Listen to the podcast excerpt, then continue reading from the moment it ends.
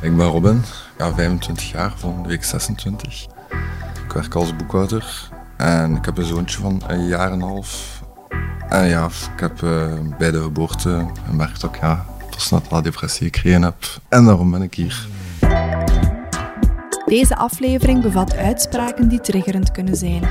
Check de show notes voor hulpbronnen mocht je hiermee worstelen.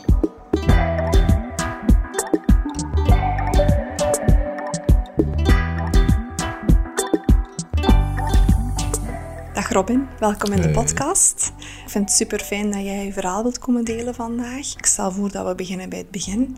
Was de zwangerschap een bewuste keuze? Ja, ja? dat wel. We hebben, uh, het was gewoon de logische stap om ja, verder te gaan mijn kindje wonen al even samen. En we hadden samen een huis gekocht. En een stabiele relatie. Ja. ja. En hoe is de zwangerschap verlopen? Het was zeer goed eigenlijk. We hebben niks van problemen gehad. Alles gelijk dat het moest zijn. Dus ja, maar ja, natuurlijk coronakindje. Ja, inderdaad. Dus uh, het was een heel eenzame zwangerschap. Ja. Mocht jij erbij zijn bij de controles dan? Een paar wel, een paar niet. Ja. Dus het was heel afwisselend naar gelang van de cijfers natuurlijk. Het heeft bij mij veel langer geduurd voordat ik hem voor de eerste keer gehoord heb. Want de eerste twee keer, ja, ze pakte zij wel dat fotootje mee en al, maar... Uh -huh. Het is niet hetzelfde. Ja, als je daar zit en je hoort dat hartje kloppen en ja, kunt niet vergelijken. En had jij dan het gevoel dat jij wel mee betrokken werd als je bijvoorbeeld langs ging bij de gynaecoloog of bij de vroedvrouwen op de controles, als je wel mee mocht? Ja en nee. Dat, ook gewoon al achteraf... Allee, ik was er de eerste keren al niet bij, dus zat sowieso al meer een band met mijn vrouw. Mm ja, dus het was... Ja, ik zat keer daarbij, maar ik denk dat dat ook wel normaal is voor de man zeker, dat hij daar weer wat bij zit en wat kijkt. Jammer genoeg is dat vaak hoe het gaat, maar idealiter zien we het natuurlijk wel anders, want je, ja, je beleeft samen die zwangerschap natuurlijk. Hè. Hoe hebben jullie zich voorbereid op de geboorte van jullie uh, zoontje? Eigenlijk dat iedereen dat doet, zeker. Kinderkamer, de ja, geboortekaartjes plannen. En, ja, bij ons was het nu natuurlijk niet met een babyborrel en allee, dat zat er natuurlijk allemaal mm -hmm. niet in, maar allee, we hebben dat toch op onze manier gedaan. Lijkt ons... Uh, in plek van doopsuiker hebben we zo dingetjes gegeven, zo flesjes met ontsmettingsmiddelen. Ah. Met zo'n fotootje van zijn geboortekaartje, dat we, hetzelfde afbeelding zo gezegd, met zijn naam op. Ja, heel toepasselijk dus, ja, in de ah, tijd. Het is dat. En ook binnen 20 jaar, als we daarop gaan terugkijken, gaat het dan altijd zo zijn van, ah ja, kijk, die ontsmettingsmiddel, ja. dan nog toen tijdens corona. En... Die zotte tijd, ja. en heb je iets van uh, cursus gevolgd of zo ter voorbereiding? Of ben je bij een vroedvrouw in opvolging geweest ook ter voorbereiding? Uh, ben, ja, één keer uh, hebben we zo een workshop gedaan over hoe dat de bevalling ging gaan en zo bij onze, ja. allee, bij onze vroedvrouw. Maar ja... Was dat dan fysiek of was dat ook online? Dat was fysiek, omdat dat, ja, tegen het einde toe was het al iets beter. Mm -hmm. En uh, dan zijn we een keer kunnen gaan. Ja, naar het ziekenhuis waar jullie gingen bevallen dan? Of in een nee, dat praktijk? was bij de vroedvrouw zelf in haar praktijk. Oké. Okay. Dus okay. dat was nog met twee andere mensen en alles was zo met veel afstand. Ja, en... ja. Maar wel met andere koppels ook. Ja, ja. dat wel. En zijn dat ook de vroedvrouwen geweest die jullie uh, na de geboorte, als jullie van het ziekenhuis naar huis gingen, hebben opgevolgd? Ja. Of zijn jullie thuis bevallen? We zijn in het ziekenhuis, het ziekenhuis bevallen. Oké. Okay. Oké, okay, dus je had eigenlijk wel de vroedvrouwen die nadien voor jullie gingen uh, de, de, zorg verder opnemen, al op voorhand ontmoet. Ja. Oké. Okay. Hoe heb jij de bevalling zelf beleefd? Dat, uh, ja, onze bevalling was niet zo super gegaan eigenlijk. Want, uh, de dag ervoor zijn we naar het ziekenhuis gegaan, maar uh, ze zijn ons dan eerst terug naar huis gestuurd. Dan de tweede keer, vijf rond, ja, rond middernacht zo, zijn we teruggegaan omdat de weten erg werden. En dan mm -hmm. ja, hebben we daar dan de hele nacht gezeten. Kijk, ik wou slapen. Zij ook achter haar uh, prik, maar dan om zeven uur, ja, vijf om zeven uur, um, tien na zeven, in één keer mega paniek, omdat ja, die monitor, ik weet niet wat dat was, dat zijn hartslag te laag was. Mm -hmm. En tien minuten later was Leander. Oké. Okay. Dus ik, uh, ja, ze vroegen naar mij, ik koffietje? Ik zei, ja, ik wil een koffietje. kwam ik daar binnen, kan ik mij neerzetten. deed dat ik mijn koffietje had, was mijn zoontje geboren. Met een zuignap en dat was mega traumatisch voor mijn vrouw. Ja. Dat, ja, een verpleegster over haar en een andere met zo'n zuignap en Ja. een paar buikduwen. En, pff, En hebben zij jullie voorbereid eh, op wat dat er ging gebeuren toen, op dat moment? Hebben zij Ja. verteld waarom dat dan moest gebeuren? Waarom dat hij... ik zei het, ik was niet... Allee, ik ben wakker geworden en tien minuten later was mijn zoontje, daar wist ik van niks. Oké. En, hoe heeft zij, en hoe heeft zij dat eh, ervaren? Het is ook mega traumatisch, hè. Ja. Allee, ja, maar Hebben jullie dan nadien kunnen doorpraten met de arts, vroedvrouwen die op dat moment bij jullie waren? niet echt, nee. Niet echt, nee. Als je daar nu op terugkijkt, is dat wel iets dat je een gemiste kans vindt? Ik denk het wel.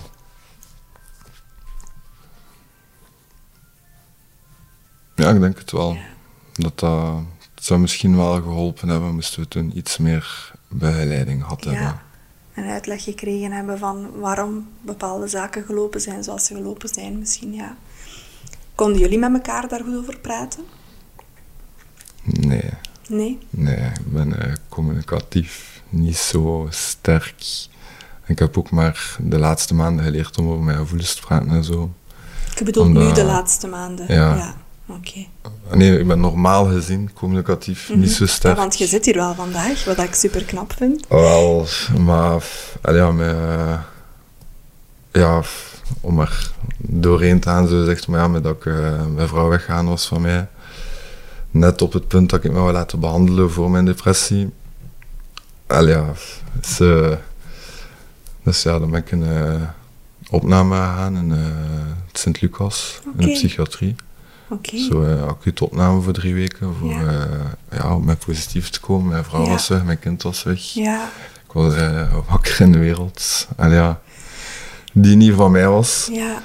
En dan heb ik over mijn gevoelens leren praten. Maar dus, ja, Maar toen, ten tijde van de bevalling eigenlijk zelf, die periode, nee. Was dat nog heel moeilijk voor jou om zelf te doen, ja. Ja. Had jij het gevoel dat, jou, eh, dat de mama van jouw zoontje, dat die daar wel nood aan had? Ja, maar zo, allee, ik was er ook voor haar.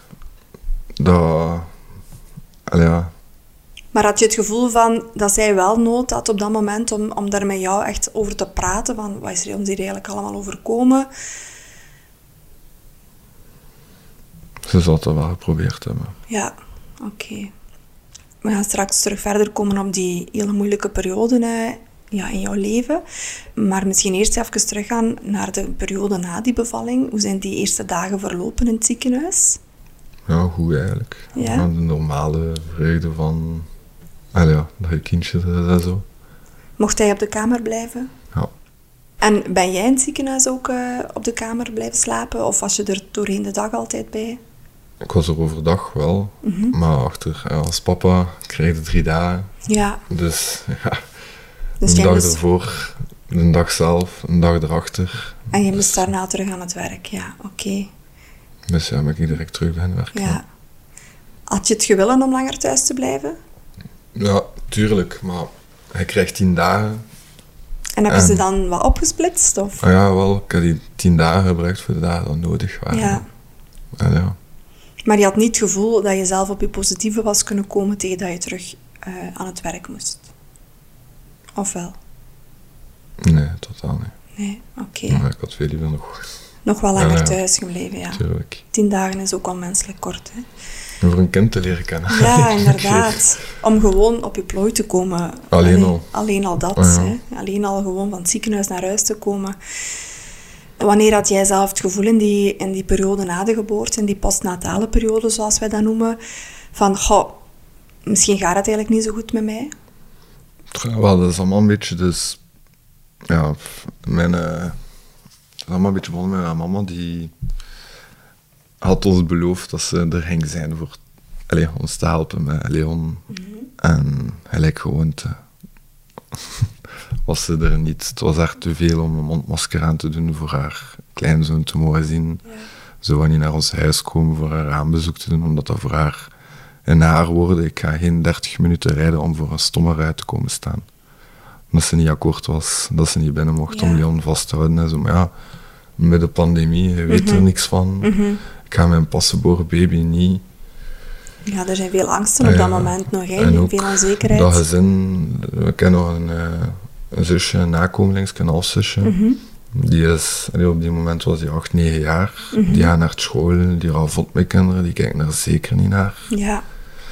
Allee, het was logisch dat ze niet binnen mocht, maar ze was niet akkoord. En ja, dan eh allee, is de paniek een beetje begonnen natuurlijk. Ik merkte van, dat gaat hier toch niet zijn. En dan bij de geboorte van Leon Mhm.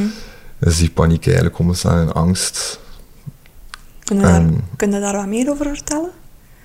Ja, dat was vooral, ja, ik was bang dat ik niet ging rondkomen financieel. Ik was bang dat ik niet de juiste persoon was om voor mijn kindje te zorgen. Samen met mijn vrouw, dat ik niet ja, stabiel genoeg. Ja. Ja, Ja. dat is het.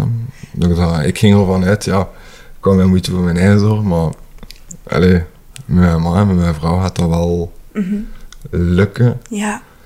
Maar als het ene dan al wegvalt, Ja. allee, ja. Dus als ik het goed begrijp, had je eigenlijk een beetje ge, ge- gehoopt dat jouw eigen mama ja, eigenlijk jullie mee ging kunnen ondersteunen in die eerste periode met Leon. Ehm, en dan is dat anders verlopen. Ja, gehoopt. Ik had erop gerekend dat ze haar beloftes ging nahouden, maar dat is ja, Ja, niet gebeurd. ja. Dat is pijnlijk. Ja. En eh, hoe was het contact met, eh, met haar kant van de familie? Had je ondersteuning van de andere kant? Ja, ja maar ja, dat, het probleem is dat we echt over midden corona spreken. Hè. Dus Ja. je kunt... Allee, fysiek was er geen hulp. Hè. Het was vrij geïsoleerd. Ja. Ik had alleen mijn vrouw en Ja. zo heb ik het eerste jaar van mijn zoon zijn leven meegemaakt. Hè. Alleen met mijn vrouw. Hè. Ja, Familiebezoek. bijna dat was een raambezoek. Ja, Allee, ja, was een keer een half uur aan het raam komen. ja. En hadden jullie kraamhulp? Ja, dat is wat ik zeg. hè. Dat, dat was mijn vrouw niet. Het was ik en mijn vrouw, echt Ja. jaren. En eh, je zegt, dat wou mijn vrouw niet? Of, Ah ja, want nee. kraamhulp... eh, Ah ja, maar ja, dat zo voorzichtig zijn. Hè. Ah ja, omwille van de, de pandemie hadden jullie inderdaad schrik om iemand extra in huis toe te laten. Oké. Eh, en die zelfstandige vroedvrouwen die jullie op voorhand gezien hadden voor die workshop te volgen, zijn die bij jullie thuis geweest eh, voor. Dat was de postnatale ja. zorgen? Ja. En had je het gevoel dat je daar ja, bij terecht kon ook? Die was daar voor mijn vrouw. Hè. Ja. En had je het gevoel dat jij niet betrokken werd? Ik had het niet... Allee, ze legden wel de dingen die ik moest weten, legden ze wel uit, maar ik heb ook nooit het idee gehad dat die vroedvrouw daar was voor mij te ondersteunen. Nee. Oké. Ja, Dat is jammer, hè? ik Ja. vind dat, ja. Ik heb ondertussen al de tweede. Eerst in het ziekenhuis en dan bij de voetvrouw. Ja. Het zijn al twee kansen hè, dat ik eigenlijk Ja. iemand... Maar ook ikzelf, hè, ik had ze eigenlijk ook om hulp kunnen vragen, maar ik heb dat ook niet gedaan. Hè. Allee, ja. Ja, ja. Niet gemakkelijk. Ehm, je zegt in dat eerste jaar, het was vooral de mama van jouw zoon en je, en je zoon en jijzelf, jullie met z'n drietjes. Had je dan het gevoel van vrienden, collega's of zo, die wel al kinderen hadden, dat je daar een keer hulp, een keer tips bij kon vragen, bijvoorbeeld als je op je werk waart of zo? Ik werkte heel van thuis tijdens corona. Ook, ook nog, ja.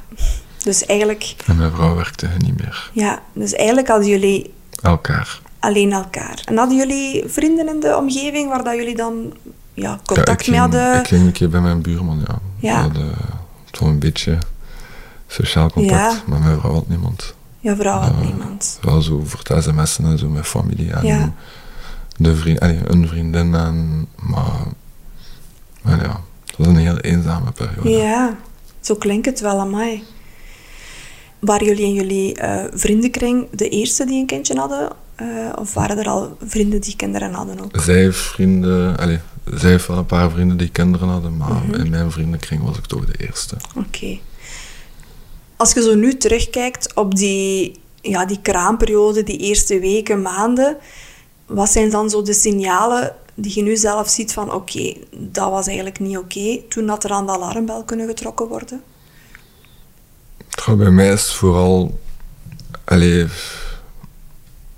opgekomen, als ik het zo kan zeggen. Dat is eigenlijk gewoon, ik ben met dat de tijd verstreek zo dieper en dieper in mezelf gekropen. Mhm. En gelijk dat zegt van aan de alarmbel trekken, dat zat er niet in. Hè. ik had al geen manier om uit mezelf te komen, snapte. Mhm. Dus ik zou zelf niet aan de alarmbel kunnen getrokken hebben. En En jouw partner? Had zij het door? dat heeft een paar keer geprobeerd voor mij te helpen, maar ja, ik heb me daar volledig voor afgesloten. Ja. Maar dus zij had wel door van oké, Robin, het gaat misschien eigenlijk ook niet zo goed met u momenteel. Ja, en ze heeft mij een paar keer aangeraden voor bij een psycholoog te gaan en Oké. voor een afspraak te maken, maar die... Allee, ik ben naar de dokter gegaan om te zeggen van kijk, ik voel mij toch niet zo super in mijn vel. En de dokter heeft gezegd tegen mij, maar Robin, psychologen, psychiaters, dat is allemaal niet... Allee, er moet echt wel een acuut probleem zijn, wil er vandaag geholpen worden. Ja. Het enige wat ik kan doen is je doorverwijzen en dan kun jij zelf een keer bellen en dan krijg je binnen vier, drie, vier maanden een afspraak. Kun jij dan aan. En allee, ja, ik heb dan ook zoiets van, als ik toch vier maanden moet wachten, laat maar zo. Allee, Ja. laat maar zo. Dan, ik voelde mij al niet goed. Als ik dan al niet direct geholpen kan worden, laat maar Ja. zo. Ja. Ik heb zoiets van, als je, slecht, allee, als je echt al Mhm. slecht voelt, is die stap om hulp te vragen al super groot. Zeker. Ja.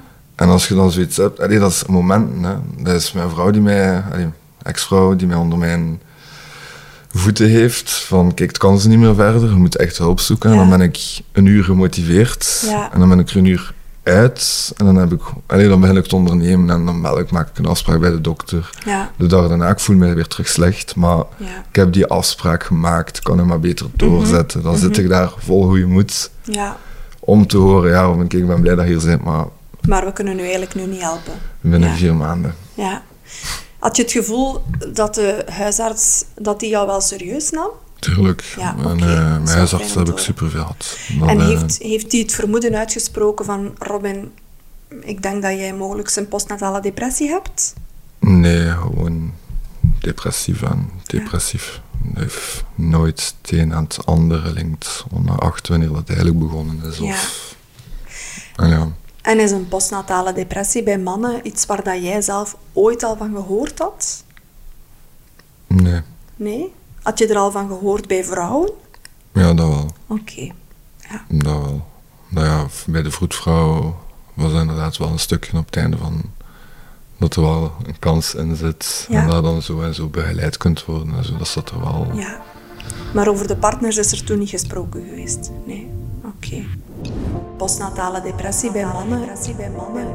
Een postnatale depressie bij mannen wordt ook een paternale depressie genoemd. Onderzoek toont aan dat zo'n 5 tot 10 procent van de mannen een postnatale depressie doormaken.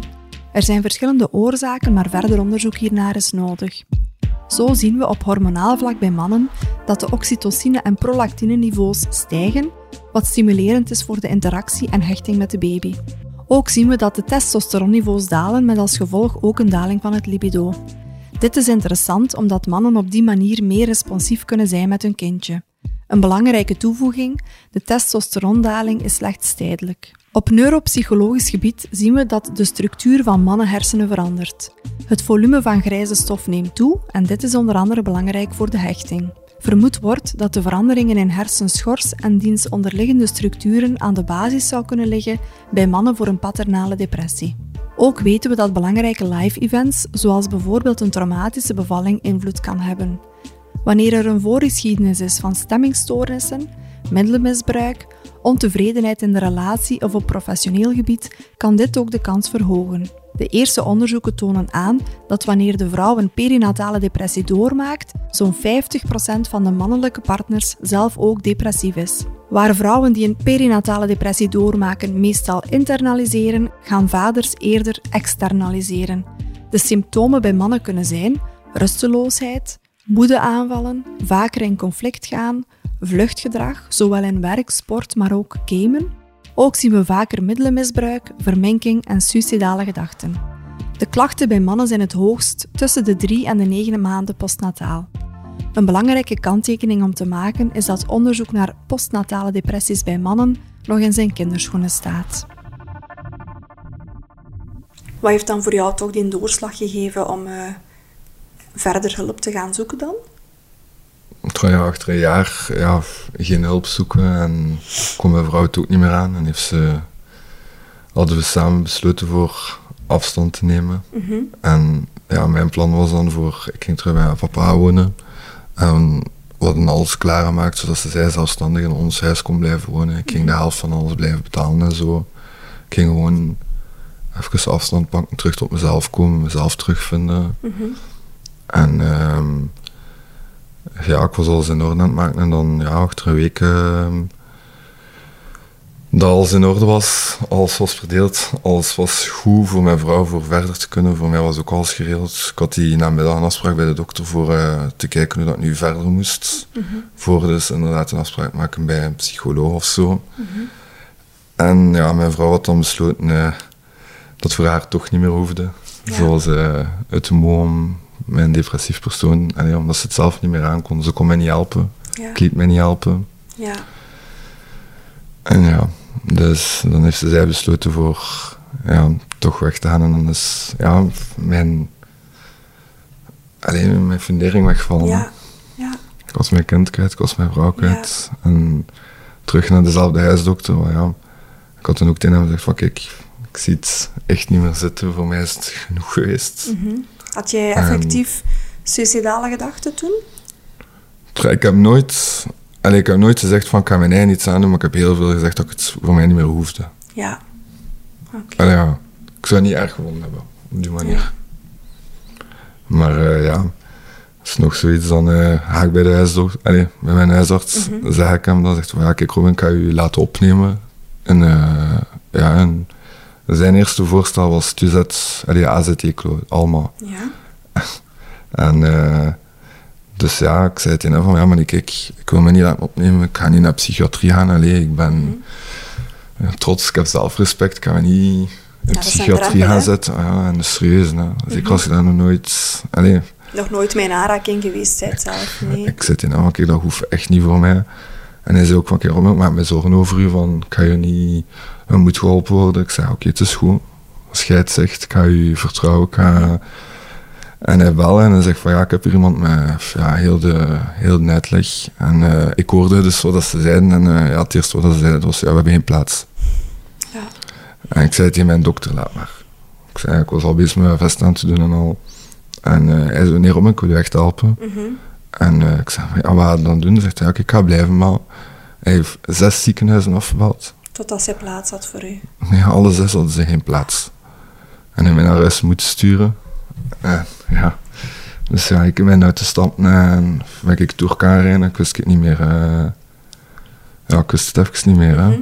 Ja. En eh, ja, heel gelukkig, achter een uur krijg ik telefoon van eh, het Sint-Lucas in Gent. Ja. Van ja, er is juist iemand vertrokken als ze wilt kunnen morgen binnenkomen. Ja. En, dus ja, kijk. En zo eh, psychiatrie beland. Ja. Heb je dan die dag zelf om binnen te gaan toch nog getwijfeld? Of eh, stond je besluit toen zelf ook vast van oké, er, moet, ehm, er moet iets gebeuren? Ik denk dat er altijd twijfels zijn. Ik denk dat ik zelf, toen ik binnenkwam, nog zoiets had van deze is niks voor mij en deze gaat niet helpen. Ja. En ja, En hoe was het dan, die eerste periode dat je daar was? het probleem is een beetje de periode dat ik binnengegaan ben. Allee, mijn vrouw is weggegaan op 16 december. Ja. Dus kerst, ja. nieuwjaar, Feestdagen. alles was gepland. En je weet ook, tijdens de feestdagen in ziekenhuizen zijn er niet veel dokters. Mhm. Dus ik had het geluk dat mijn eh, psycholoog zijn laatste twee dagen had toen ik daartoe kwam. Dus ik heb mijn psycholoog toen één gesprek met hem had. En heeft hij mij zo wat inleidingsgesprek. En ja, je zit natuurlijk wel in een betere omgeving. Je hebt wel nog de verpleegsters en zo die je kunnen helpen. En de polyvalente medewerkers en zo. Maar ik heb dan één gesprek gehad met mijn psycholoog. En heel veel met de verpleegsters gebabbeld. En die hebben mij ook de tips gegeven van dat niet de oplossing ergens anders moet zoeken of niet bij psychologen of zo, maar dat echt moet beginnen met in jezelf te kijken en te kijken waar dat probleem vandaan komt, met jezelf te leren praten en ja, je gevoelens onder woorden brengen. Hè. Eerst Ja. naar jezelf toe. En dat is iets dat ik nooit geleerd heb. En dus eigenlijk, ja, ik ging daar drie weken zonder psycholoog, zonder psychiater gezeten. Maar ik had een kamer, allee, en mensen rondom mij met hetzelfde problematiek, niet postnatale depressie, want ja. Is het er toen eigenlijk al op geplakt? Van Robin, wij denken dat je een postnatale depressie hebt? Of, of is het toen eigenlijk ook niet gevallen, die, eh, Jawel, die term? Oké. dat, dan heeft mijn psycholoog wel gezegd van dat was zo, allee, dat is waarschijnlijk wel een postnataal. Omdat ik zelf ook al zoiets had van, allee, het is toen allemaal begonnen en Ja. vanaf dat je zo'n beetje begint te kijken naar de oorzaken waarom dat je zo slecht voelt en zo. ja. Allee, ja, Had je er zelf al wat over opgezocht? Nee, ik ben, allee, ik luister naar mijn dokters en, Ja. allee, ja, internet. Nee, de tien keer gaat het dood. Ja, ja dat is vaak een wijze beslissing om niet naar dokter Google te gaan. Ah, ja. Het zou kunnen hè, dat, dat je een verklaring zocht. En had je dan iets aan andere mensen die daar opgenomen waren in, in Sint-Lucas ook? Sommigen wel, sommigen niet. Ja. Dat natuurlijk wel iets aan je te omringen met mensen met dezelfde, allee, met dezelfde problematiek. hè. Als de mensen rondom je... Allee, dat kan natuurlijk averechts werken ook, maar als de mensen rondom je ook donkere gedachten hebben, Mhm. kun je een beetje optrekken aan elkaar. Ja, natuurlijk mensen die elkaar dieper trekken, maar Ja. je daar gaat voor geholpen te worden, is het wel de bedoeling dat Ja. je... Allee, ja, dus daar heb ik veel aan gehad. Ja, like dat ik zeg, aan de verpleegsters vooral. ja, Die... super. Oh ja, die verdienen zeker een sterretje. Ehm, je zegt, je was net voor die feestdagen in opname gegaan. eh, dus er waren weinig artsen, eh, psychologen eigenlijk aanwezig die periode. Had je dan therapiesessies overdag of was dat allemaal heel beperkt? Dat was allemaal heel beperkt. hè. En startte dat dan wel op na nieuwjaar? Ik heb op mijn twee weken af dat ik daar geweest ben, heb ik twee gesprekken met de psycholoog gehad en twee met de psychiater. Oké, En dat was het. en dat was het. Oké.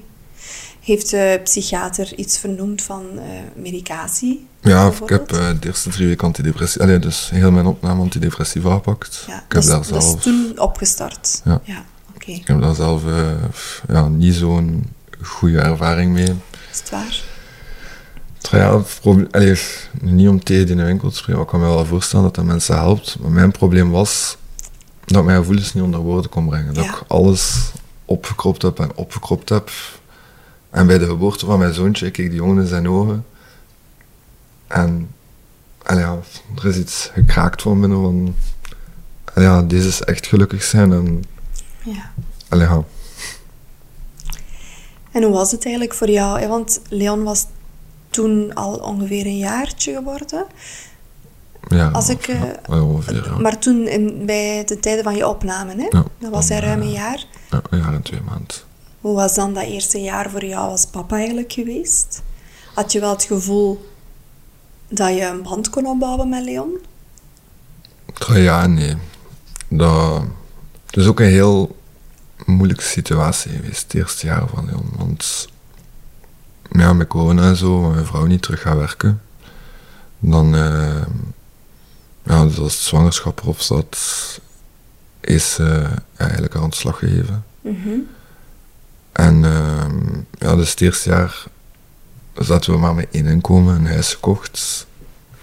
En ehm, ja, we zijn dan in ehm, december 2021, ah, is zij dan in één keer beslist van ja, ik zou het wel een tof idee vinden om naar Nederland te verhuizen.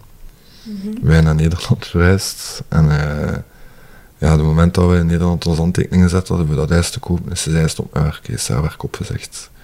Dus ik helemaal in paniek. Dat was nog in de zwangerschap. Nee, dat was als Ah. Leon al geboren was. Ah ja, dan was ze toch terug eh, Ja. al aan de slag. Ah, wel, ze heeft twee weken gewerkt of zo. Ah, oké. Dan is ze gestopt en... En kort daarna was de relatie ook verbroken. Nee, nog een jaar. Ik heb een jaar lang 80 uur in de week gewerkt om haar inkomen te vervangen, zodat ze zij thuismama kon zijn. Oh, En ja, dat heeft er natuurlijk niet aan bijgedragen Nee. aan mijn slechte gevoelens die alleen maar erger werden. ja. Natuurlijk ook niet aan onze relatie. Dat is een eh, heel slechte beslissing geweest. Dus jij was eigenlijk voor twee aan het werken. Gaf dat ergens een, een, ook een, een, ehm, een opluchting dat je kon vluchten in dat werken of niet echt?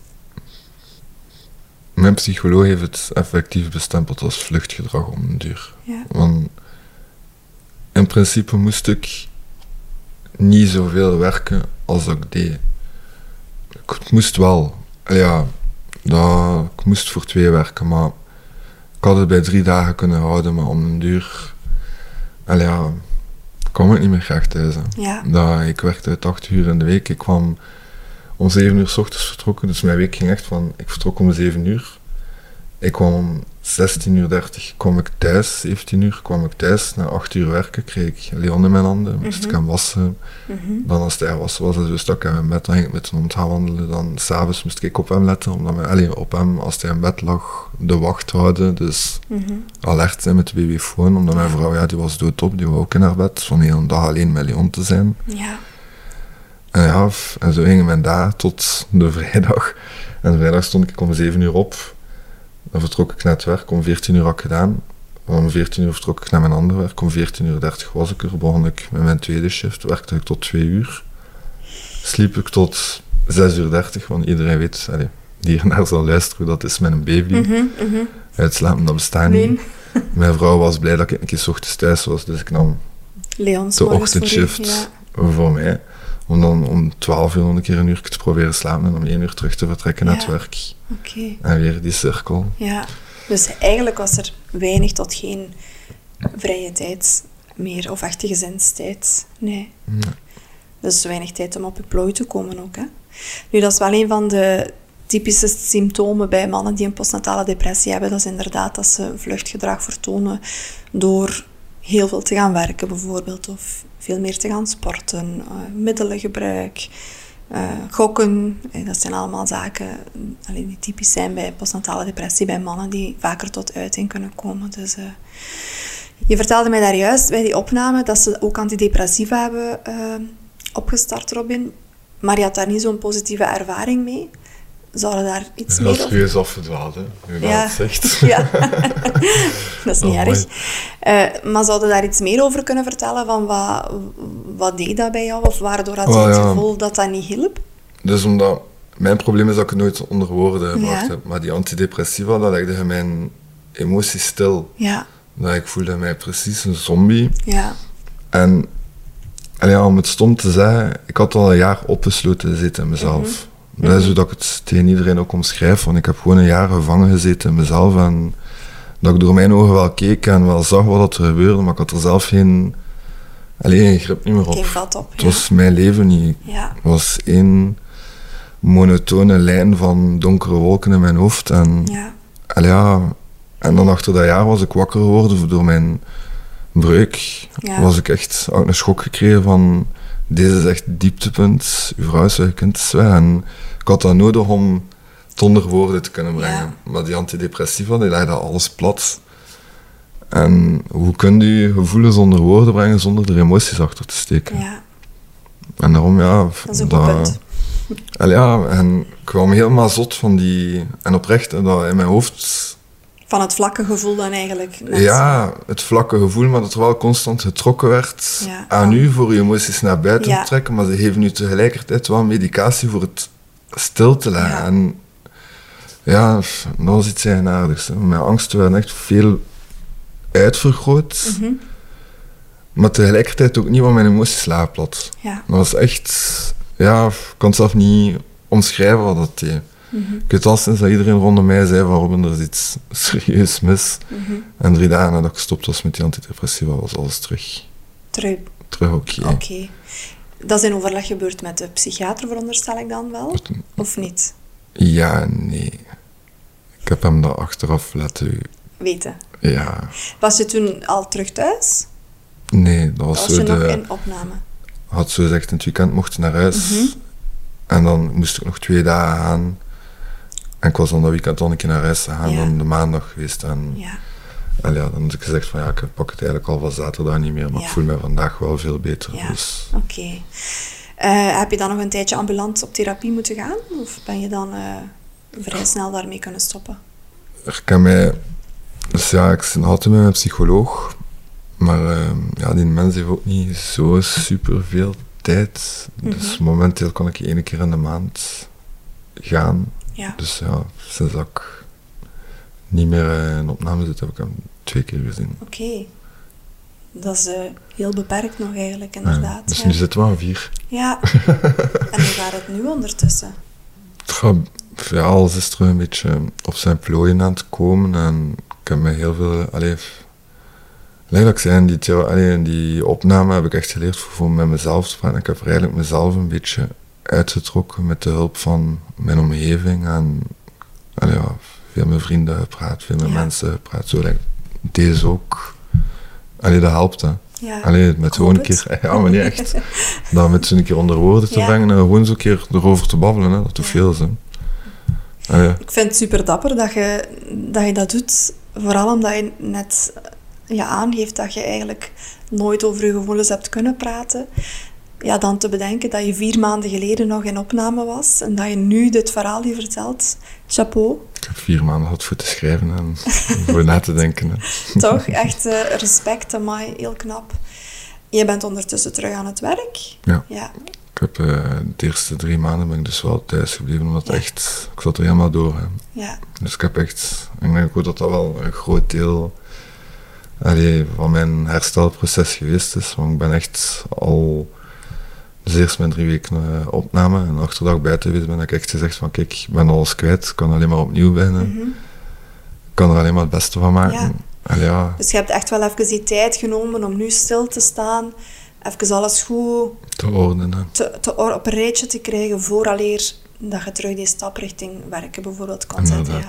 En mijn baas heeft mij daar ook super in ondersteund. Daar ben ik echt van verschoten. Pluim Dat voor de wel. werkgever. Ja, ja. Ja, dat is ook wel. niet evident, hè? Ja. Wel, ik vind dat ook, daar ook alle begrip voor had, ook achteraf. Ja. En ja, ik heb altijd alle tijd mogen nemen. Ik ben ook iemand, ja, ik zat thuis en ik wou werken. En als ik dan stuurde naar mijn baas van, ja, kunnen we anders niet een dossiertje geven voor mij kindermiddag bezig te Ja. houden? Dat was ook van, ja, nee Robin, pak je de tijd maar, doe maar op je gemak. Op mijn ander werk ook. ja. Dan was dat, doe maar op je gemak. Verstandige baas. Nou, eh, Ja. ook heel veel aan gehad. Want natuurlijk, het werken, dat was hetgene wat je kende. Hè? Wat dat voor jou misschien dan op een of andere manier nog wel veilig aanvoelde. Hè? Omdat je het zo Dat vaak... was het enige wat Ja. had. hè.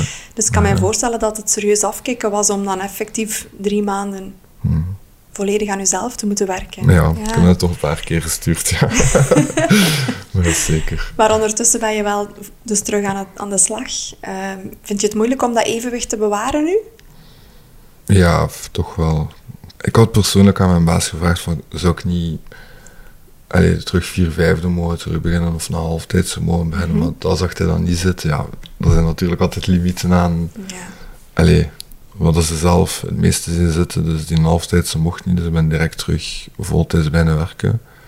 Natuurlijk, voor mij is het anders, want allee, ik was zo gewoon van 60, 70, 80 uur te werken, Mhm.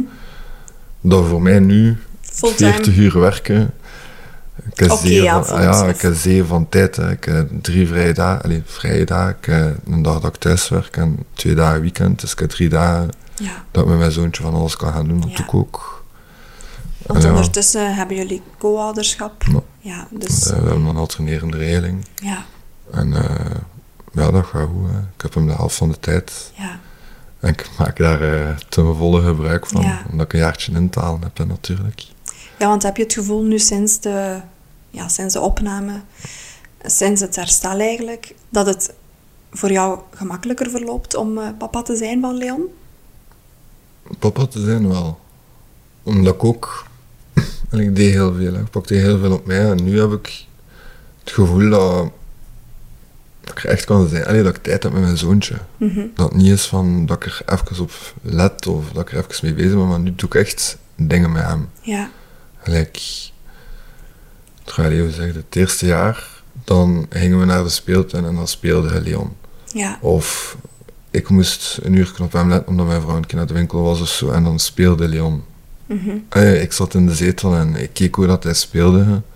Of ik lag in de zetel, hoe dieper in het jaar dat wij gingen, hoe meer dat ik in de zetel lag dan zat en hoe meer Mhm. dat ik er niet meer uitkwam natuurlijk, ja. ja, Ja, en nu, nu is het eerder zo van dat ik dingen met hem ga doen. Ik ga met hem naar de speeltuin, we gaan samen naar de dierentuin, ja, we gaan samen naar het paardenpensioen bijvoorbeeld. En ja, het is een heel andere ervaring, dat Ja. wel, Dus je bent echt met hem nu, Ja. in interactie. inderdaad. Eerder dan puur het Bij hem. ja, bij hem, of puur de verzorging die je ongetwijfeld wel goed zal gedaan hebben, maar moeilijk om echt contact te maken met hem misschien. Maar dat vind ik wel mooi gezegd, dat ik eigenlijk eerst meer voor hem zorgde. En dat ik nu echt met hem samenleven en samen dingen doe. Hoe verloopt ondertussen het contact met de mama van Leon nu? Nu dat jij ook terug aan de betere hand bent en nu dat jij beter over jouw gevoelens kan praten? Dat is ups en downs door mij. Ja, ik heb het heel moeilijk met loslaten. Ik heb het heel moeilijk met... Ja, ik voel me in de steek laten. Ja. Ja. Maar ja, het contact verloopt, en dat contact moet verlopen. Hè. En een volwassen mens, er moeten dingen geregeld worden over de hond. ja. Dus ja, ik forceer ik mijn eigen voor vriendelijk te zijn en voor lief te laten als de mama aan de deur staat. Maar er is wel iets gekrakt, zoals ik het zie. Ja. Ik hoop dat de tijd ook daar de, ja, die wonden ook nog wel wat kan helen. Hè? Dat jullie toch een goed evenwicht daarin gaan kunnen vinden. Hè? Ja. Komt wel. Heb je het gevoel dat die breuk er niet zou geweest zijn als jij zelf mentaal niet die depressie zou ondergaan hebben? Ik zeg van wel. het... Ah ja, oké. Maar heel mijn omgeving zegt van niet. Oké, Nou, ik heb mezelf heel lang heel kwalijk genomen. ja. Dat ik ziek geworden ben. En ja, ik heb heel lang gezegd dat mijn vrouw en mijn kind in de steek gelaten heb door depressief te worden. Terwijl het jou overkomen is, hè. je kan er ook niks aan doen. Hè. Dat is wat iedereen zegt tegen mij. Ja, Maar ik heb het tot vandaag nog altijd heel moeilijk. ja, kan ik me wel voorstellen. moet dat aanvaarden. Ja. Ik hoop dat je toch op een moment wel dat allee, daar eh, rust in gaat vinden. Hè. Maar, dat is, eh, Het helpt, hè. Hoe meer mensen dat tegen mij zeiden dat het niet waar is, hoe beter. Hè. maar het is gewoon ook zo dat een postnatale depressie dat overkomt. Ja. Je kan daar, je kan daar Ja, maar ik heb het hè. gevoel dat ik het toegelaten heb. Maar veel mensen zeggen wel van, je kiest niet dat je ziek wordt. Maar ik heb toegelaten. Ik heb mezelf laten wegleiden, hè. Maar je, Allee. kiest, maar je kiest er niet voor om depressief te worden. Hè. Nee, maar ik heb, eigenlijk dat ik zeg, dat, allee, dat bouwt hem op. Hè. Bij mij is dat erin geslopen. En ik heb het gevoel dat ik in het begin gezegd van, in plaats van nee, ik heb geen hulp nodig, nee, ik hoef niet geholpen te worden, nee, er is niks mis. Had ik het, had ik het aanvaard of had ik, ja, dat is een beetje mijn idee erachter, want dat ik het toegelaten heb. Ik heb het inderdaad niet om gevraagd en ik heb er inderdaad, het overkomt u, maar ik heb het wel laten gebeuren. Hè. Ik vind dat heel streng voor jezelf. Heb ik ook al gehoord. Dan ben ik blij dat ik niet de eerste ben die dat zegt. Eh, stel dat je ooit terug papa zou worden. Een blik vooruit in de tijd. Je weet nooit. Wat zou je anders aanpakken? Stel dat ik ooit nog papa zou worden en ik voel me ergens niet goed bij, dan denk ik wel dat ik veel sneller erover ga praten. Lijkt met die bevalling, ik daar heel lang heel veel vragen over gehad en ik weet het tot op vandaag nog altijd niet waarom dat er zo snel aan is. En, en ik denk dat ik de volgende keer als ik daar zou zitten en ik zou er mij slecht bij voelen, dan kan ik keer zo vragen van wat is er eigenlijk gebeurd en als ik mij slecht voel, ik weet nu ook hoe dat voelt om weg te glijden en dat die donkere wolk in het begin, waar dat je zoiets hebt van ja, het is maar een dag. Dat, dat, allee, dat waar je wel over bent, wel gewoon van een keer een slechte dag te hebben, totdat die slechte dag een slechte week wordt. Ja. En dat je vrouw dan in één keer tegen je zegt van kijk, ik lig hier al drie maanden in de zetel, het is gewoon niet meer fijn. Doe er iets mee. ja. Wat ga je later aan Leon vertellen? Over deze periode? Ik denk als Leon ooit gaat vragen van ja, waarom dat zijn mama en zijn papa of niet meer samenwonen, dat ik dat niet. eh, Ik weet dat dat niet zo mooi is, maar ik denk dat ik dan zelf niet ga uitleggen aan hem. Ik denk dat ik dat aan de mama ga laten voor. Ze zei dat haar maar een uitleg heeft. En zij moet maar een manier vinden om dat te verklaren aan die jongen. Dat. En als hij vragen heeft, denk je dat je, dat je ze zou willen beantwoorden? Sowieso, f- het is een moeilijke vraag omdat er een lang antwoord op is. Allee, ik heb voor mezelf gewoon voorgenomen van, dat ik alles vanaf nu voor Leon ga doen. Ja. Ik ga die jongen, allee, ik weet dat is voor emotioneel niet ondersteund worden en voor niemand hebben om mee te babbelen. Ik zou graag die vriend zijn voor hem. Ja. De liefde zit in je ogen, het is mooi om te zien. Stel dat Leon binnen 20, 30 jaar zelf ehm, papa wordt. Is er iets van advies of tips dat je hem zou willen meegeven dan op die moment? hij vooral altijd goed moet luisteren naar zijn kind. Dat hij, allee, hij altijd een luisterend oor is voor zijn kind. En ik denk dat het veel makkelijker is voor een kind om op te groeien met een persoon bij wie je nou alles kunt zeggen. Mhm. Ik denk dat als ouder de verantwoordelijkheid hebt om die persoon te zijn en altijd beschikbaar te zijn voor je kind. Absoluut. Ja. Als je jezelf eh, één compliment nu zou mogen geven, Robin, terugkijkend op heel deze periode, wat zou het zijn? Dat er weinig mensen zijn die dat kind zo graag zien als mij. Dat is mooi. Mag ik u heel hard bedanken, Robin, voor eh, deze supermoedige getuigenis. Het is absoluut niet evident, lijkt mij. Zeker omdat het eigenlijk allemaal best nog wel pril is. Ik ben er eigenlijk van overtuigd dat er heel veel ouders iets aan gaan hebben. Denkt u dat? Ik ben ervan overtuigd. Ja, Ik weet niet. Ik vind mezelf niet zo interessant of... Ja. Nee, maar ik denk sowieso, het feit dat je er zo eerlijk over praat, dat is al superkrachtig. Ouders gaan daar sowieso iets aan hebben. Herkenningen horen, of mensen kennen die misschien door dit gaan. Eh, het kan maar een steun zijn voor die mensen. eh, om jouw verhaal te horen. En ook te horen dat het, eh, dat het goed kan komen. Hè. Ik denk vooral dat je op het moment dat je zo die donkere wolken hebt en het uitzichtloos kan lijken, eh, is het misschien soms moeilijk voor ouders om te geloven dat het betert. Hè? En ik denk dat jij wel het bewijs bent dat het beter kan worden. Hè? Ja, ik hoop gewoon voor de mensen die hetzelfde meemaken of mij, dat ze effectief gewoon beseffen dat het beter is om het één keer uit te spreken. hè. Gewoon... Ik ben ook, op, allee, ik ben ook opgevoed met grote jongens wenen niet en over je gevoelens klaagden niet en zo'n maskertje opzetten en nee tot vijf gaan werken en thuiskomen en zorgen dat je vrouw alles heeft. Ik ben zo opgevoed, hè, traditioneel. Hè. Ik weet dat er nog heel veel mannen zijn die precies hetzelfde opgevoed zijn. Klopt. Ongeacht je gevoelens, maskertje op en gewoon aan. Maar met maar een keer uit te spreken en te zien hoe dat de reactie van andere mensen is. Hè. Zijn de reacties niet positief, dan praat je tegen de verkeerde mensen. Klopt. Klopt. Dat is het gewoon. Klopt. Als je de juiste persoon hebt om je gevoelens naar te uiten, of gewoon één iemand die je vertrouwt, of zelf naar jezelf toe. Allee, ik heb dat ook. Ik heb gesprekken met mezelf gevoerd, op mijn telefoon al typend. En. Allee, ja, ik denk. Het gewoon al uit te spreken dat je heel ver raakt. Ja. Dat dat de eerste stap is. Hè. Dat is de grootste stapsteen naar hulp. Hè. Ja. Zelf zij dat je een probleem hebt. Hè. ja. Heel erg bedankt, Robin, om, om je verhaal te delen. En veel succes verder met je zoontje. Hè? Merci. Bedankt om te luisteren naar deze aflevering. Ik besef dat sommige uitspraken triggerend kunnen zijn. Indien je zelf kampt met donkere gedachten, gelieve lieve contact op te nemen met je zorgverlener, een vertrouwenspersoon of het gratis nummer 1813. Als je benieuwd bent welke verhalen er nog allemaal klaarstaan, abonneer je dan zeker. Heb je er iets aan gehad? Geef dan een goede review en deel hem op sociale media en tag me. Op die manier kan de podcast groeien. Je kan me terugvinden op Instagram via Buikgewoel. Bedankt om te luisteren.